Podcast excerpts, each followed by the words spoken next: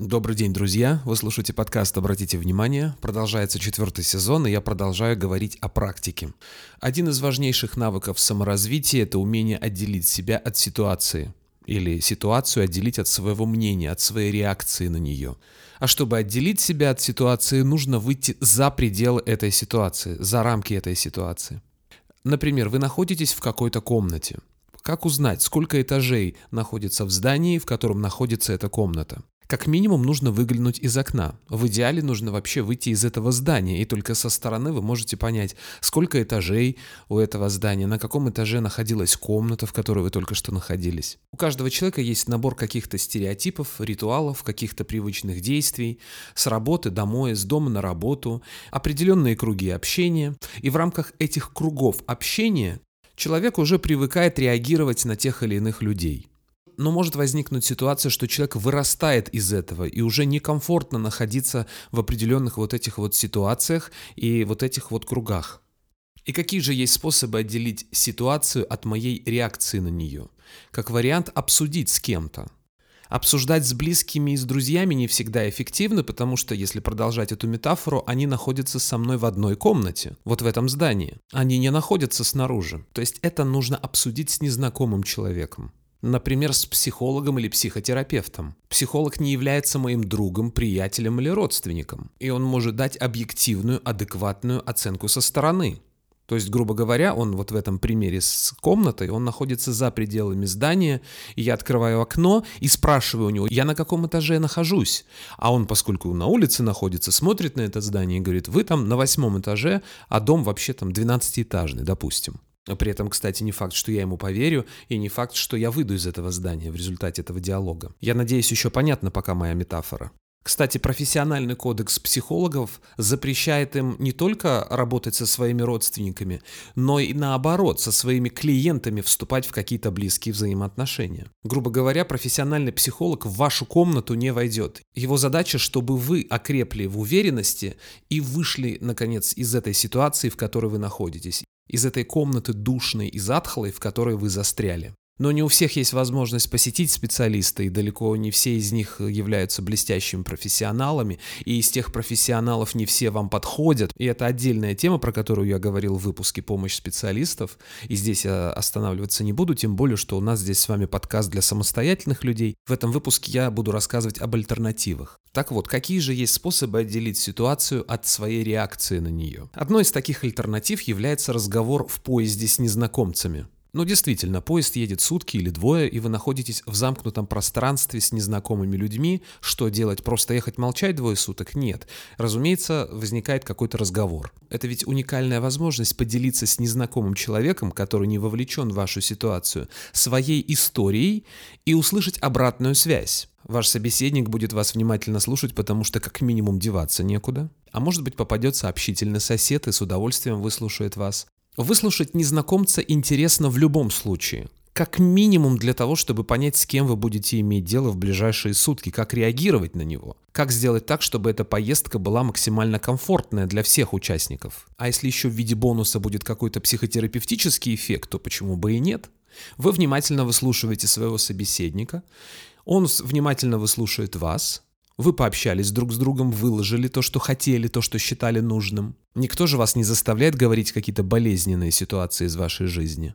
И когда поездка подошла к концу, вы спокойно попрощались друг с другом, понимая, что больше уже вы никогда не увидитесь. С одной стороны, это может выглядеть как эксплуатация друг друга, а с другой стороны, поездка проходит быстро, если вы чем-то вместе заняты, чем-то увлечены. Это как в той песне знаменитой поется «Откроет душу мне матрос в тельняшечке», как тяжело на свете жить бедняжечке, сойдет на станции и распрощается, вагончик тронется, перрон останется. Но такие поездки, во-первых, бывают нечасто. Во-вторых, не все люди пользуются поездами, кто-то пользуется самолетами. А вот общественным городским транспортом мы пользуемся гораздо чаще. И вот о практике самопознания в общественном транспорте я как раз и поговорю сейчас. Находясь в автобусе, в метро, в маршрутном такси, можно делать многие вещи. Можно читать книгу или слушать подкаст, например. И параллельно вместе с этим занятием, не отрываясь даже, кстати, от него, можно привнести еще вот какую практику. На протяжении вашей поездки, которая длится 20 минут там, или час, вы находитесь в замкнутом пространстве с незнакомыми людьми.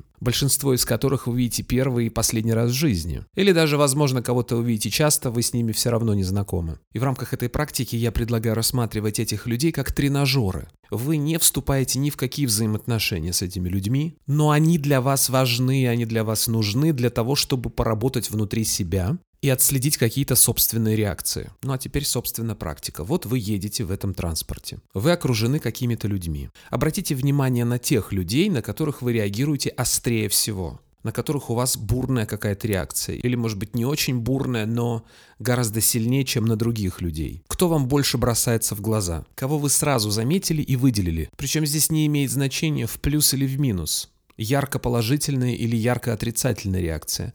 Здесь очень важно, чтобы эта реакция отличалась от нуля. В плюс или в минус неважно.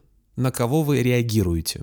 Следующее, что нужно понять, ваша реакция на этих людей никакого отношения к этим людям не имеет. Эти люди сами по себе, а ваша реакция на них – это ваша реакция на них. Даже если «ну как так можно?», ну разве же можно вот так вот себя вести в общественном транспорте? В любом случае, это ваша реакция. К людям она не имеет никакого отношения. Вот, собственно, и все, конец практики.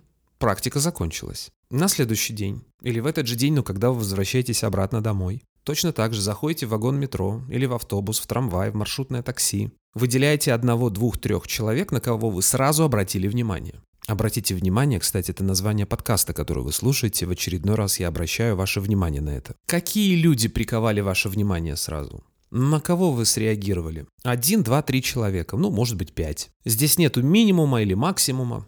Если вы посещали тренинги или психологические группы, вы знаете, как работать с этой информацией, вы знаете, что делать и как это дешифровать, так сказать. Но если у вас такого опыта нет, ничего страшного, просто зайти, и увидеть, выделить для себя одного, двух, трех, пять, семь, не знаю, десять человек, на кого вы отреагировали ярче всего. Одного, двух, трех вполне достаточно. И что же делать с этой информацией? С этой информацией не нужно разбираться прямо тут же, прямо сразу. Задача накопить базу данных. Сразу, может быть, вам это ни о чем не скажет. И глубоко копаться в себе тоже не нужно. Эта задача не для сознательной работы, а для вашего подсознания, для вашего мозга. Вы собираете базу данных. Биг-дату вот эту так называемую вы собираете. И уже по мере накопления этой информации, через 10 дней, через месяц, через там несколько месяцев, будет прослеживаться какая-то закономерность. Очень многое про себя вам будет становиться понятным. И вы будете понимать, а, так это вот оказывается, вот оно что. И здесь со стороны может показаться, что простое интеллектуальное понимание, откуда ноги растут, оно ничего не дает, но это не так. Каждый раз, когда я понимаю и вижу и отслеживаю закономерность, я все больше понимаю, что моя реакция не имеет отношения к ситуации. Моя реакция не имеет отношения к конкретным людям. Это не люди такие, это я на них так реагирую. Ну или по-другому можно. Да, они такие, но это я вправе решать, как на них реагировать.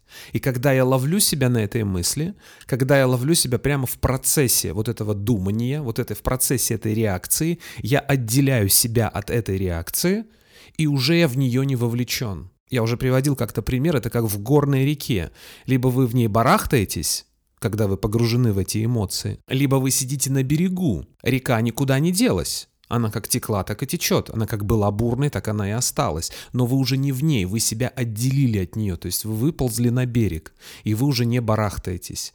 Вы нашли эту твердую почву. Этой твердой почвой является осознанность. Вы осознаете, что вы сейчас реагируете, вы это видите. И в тот самый момент, когда вы осознаете, вы себя отделяете. А раз вы отделили, вы уже не вовлечены. И по мере роста осознанности, по мере увеличения этой практики, это будет с каждым разом даваться все легче и легче. Но вот приведу пример из своей жизни. Я когда был маленький, меня напугала большая собака, овчарка. Она неслась на меня, я ее очень испугался. И с тех пор я боялся практически всех собак, ну кроме совсем уж миниатюрных. И каждый раз, когда я гулял по парку, я внутри вздрагивал. Даже если человек вел собаку на поводке, и она была в наморднике, все равно я внутри сжимался.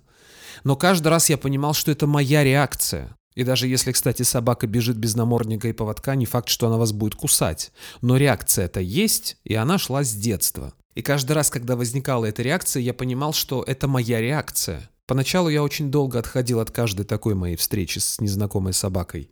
И даже уже собаки нету, а я все продолжаю внутри. Да что же это такое? Развели собак. Да почему без намордников? Да почему одно, второе, третье? Хотя собаки уже нету в поле зрения, а я все продолжаю внутри, продолжаю. Через какое-то время я все чаще и чаще начал ловить себя в самом начале вот этого испуга, в самом начале вот этой реакции, не допуская того, что она будет развиваться дальше. На умение отделить ситуацию от реакции на эту ситуацию построены многие психотерапевтические группы, тренинги всевозможные личностного роста. И даже если вы приходите на тренинг, который посвящен чему-то совсем другому, там, условно говоря, публичным выступлениям, все равно вы попадаете в незнакомую ситуацию, где присутствует 10, 15, 20 человек, с которыми вы будете взаимодействовать в течение какого-то времени. И поначалу мозг начинает интенсивно знакомиться. Почему вот это вот волнение в незнакомом коллективе? Потому что мозг приспосабливается. Ему нужно понимать, как на кого реагировать. И к концу этого тренинга вы можете сравнить реакцию вашу на людей, которая была в начале и в конце, после того, как вы были вовлечены в определенные процессы. Когда вы услышали обратную связь, когда вы увидели тех или иных людей в действии. Одно дело, что вы про них подумали, и как-то на них прореагировали, другое дело, вы с ними повзаимодействовали. Или в психологической группе, где люди учатся отличать человека от своей реакции на него. Например, не говорить человеку «ты плохой», а, например, «мне не нравятся твои действия». Или глядя на тебя, я испытываю вот это, вот это и вот это. Но возвращаясь к теме выпуска, у таких вот мини-тренингов есть ряд преимуществ. Во-первых, это бесплатно. Во-вторых, это может происходить даже чаще, чем раз в неделю. В-третьих, это все-таки не такой стресс. Да, вы видите вокруг себя незнакомых людей, и вы даже их некоторым образом используете для своей внутренней работы, но они об этом даже не догадываются. Помимо этого, работа ведется плавно, эволюционным способом. Медленно, аккуратно, это не очень болезненно, это не такая сильная встряска, не такой стресс, какой можно получить на психотерапевтической группе. И результат, конечно же, будет не сразу, но за счет того, что это происходит регулярно, эффект будет глубже и сильнее. Есть, конечно, и недостатки у этого мини-тренинга по сравнению с большим тренингом или с психотерапевтической группой. Во-первых, это происходит недолго. Ровно столько, сколько длится ваша поездка в этом общественном транспорте. Во-вторых, нету тренера, ведущего, профессионального, который мог бы организовать так ситуацию, чтобы это было гораздо эффективнее. Но, как я уже говорил, не у всех есть потребность в таких группах, не у всех есть деньги, не у всех есть желание, и потом этот подкаст совсем другому посвящен.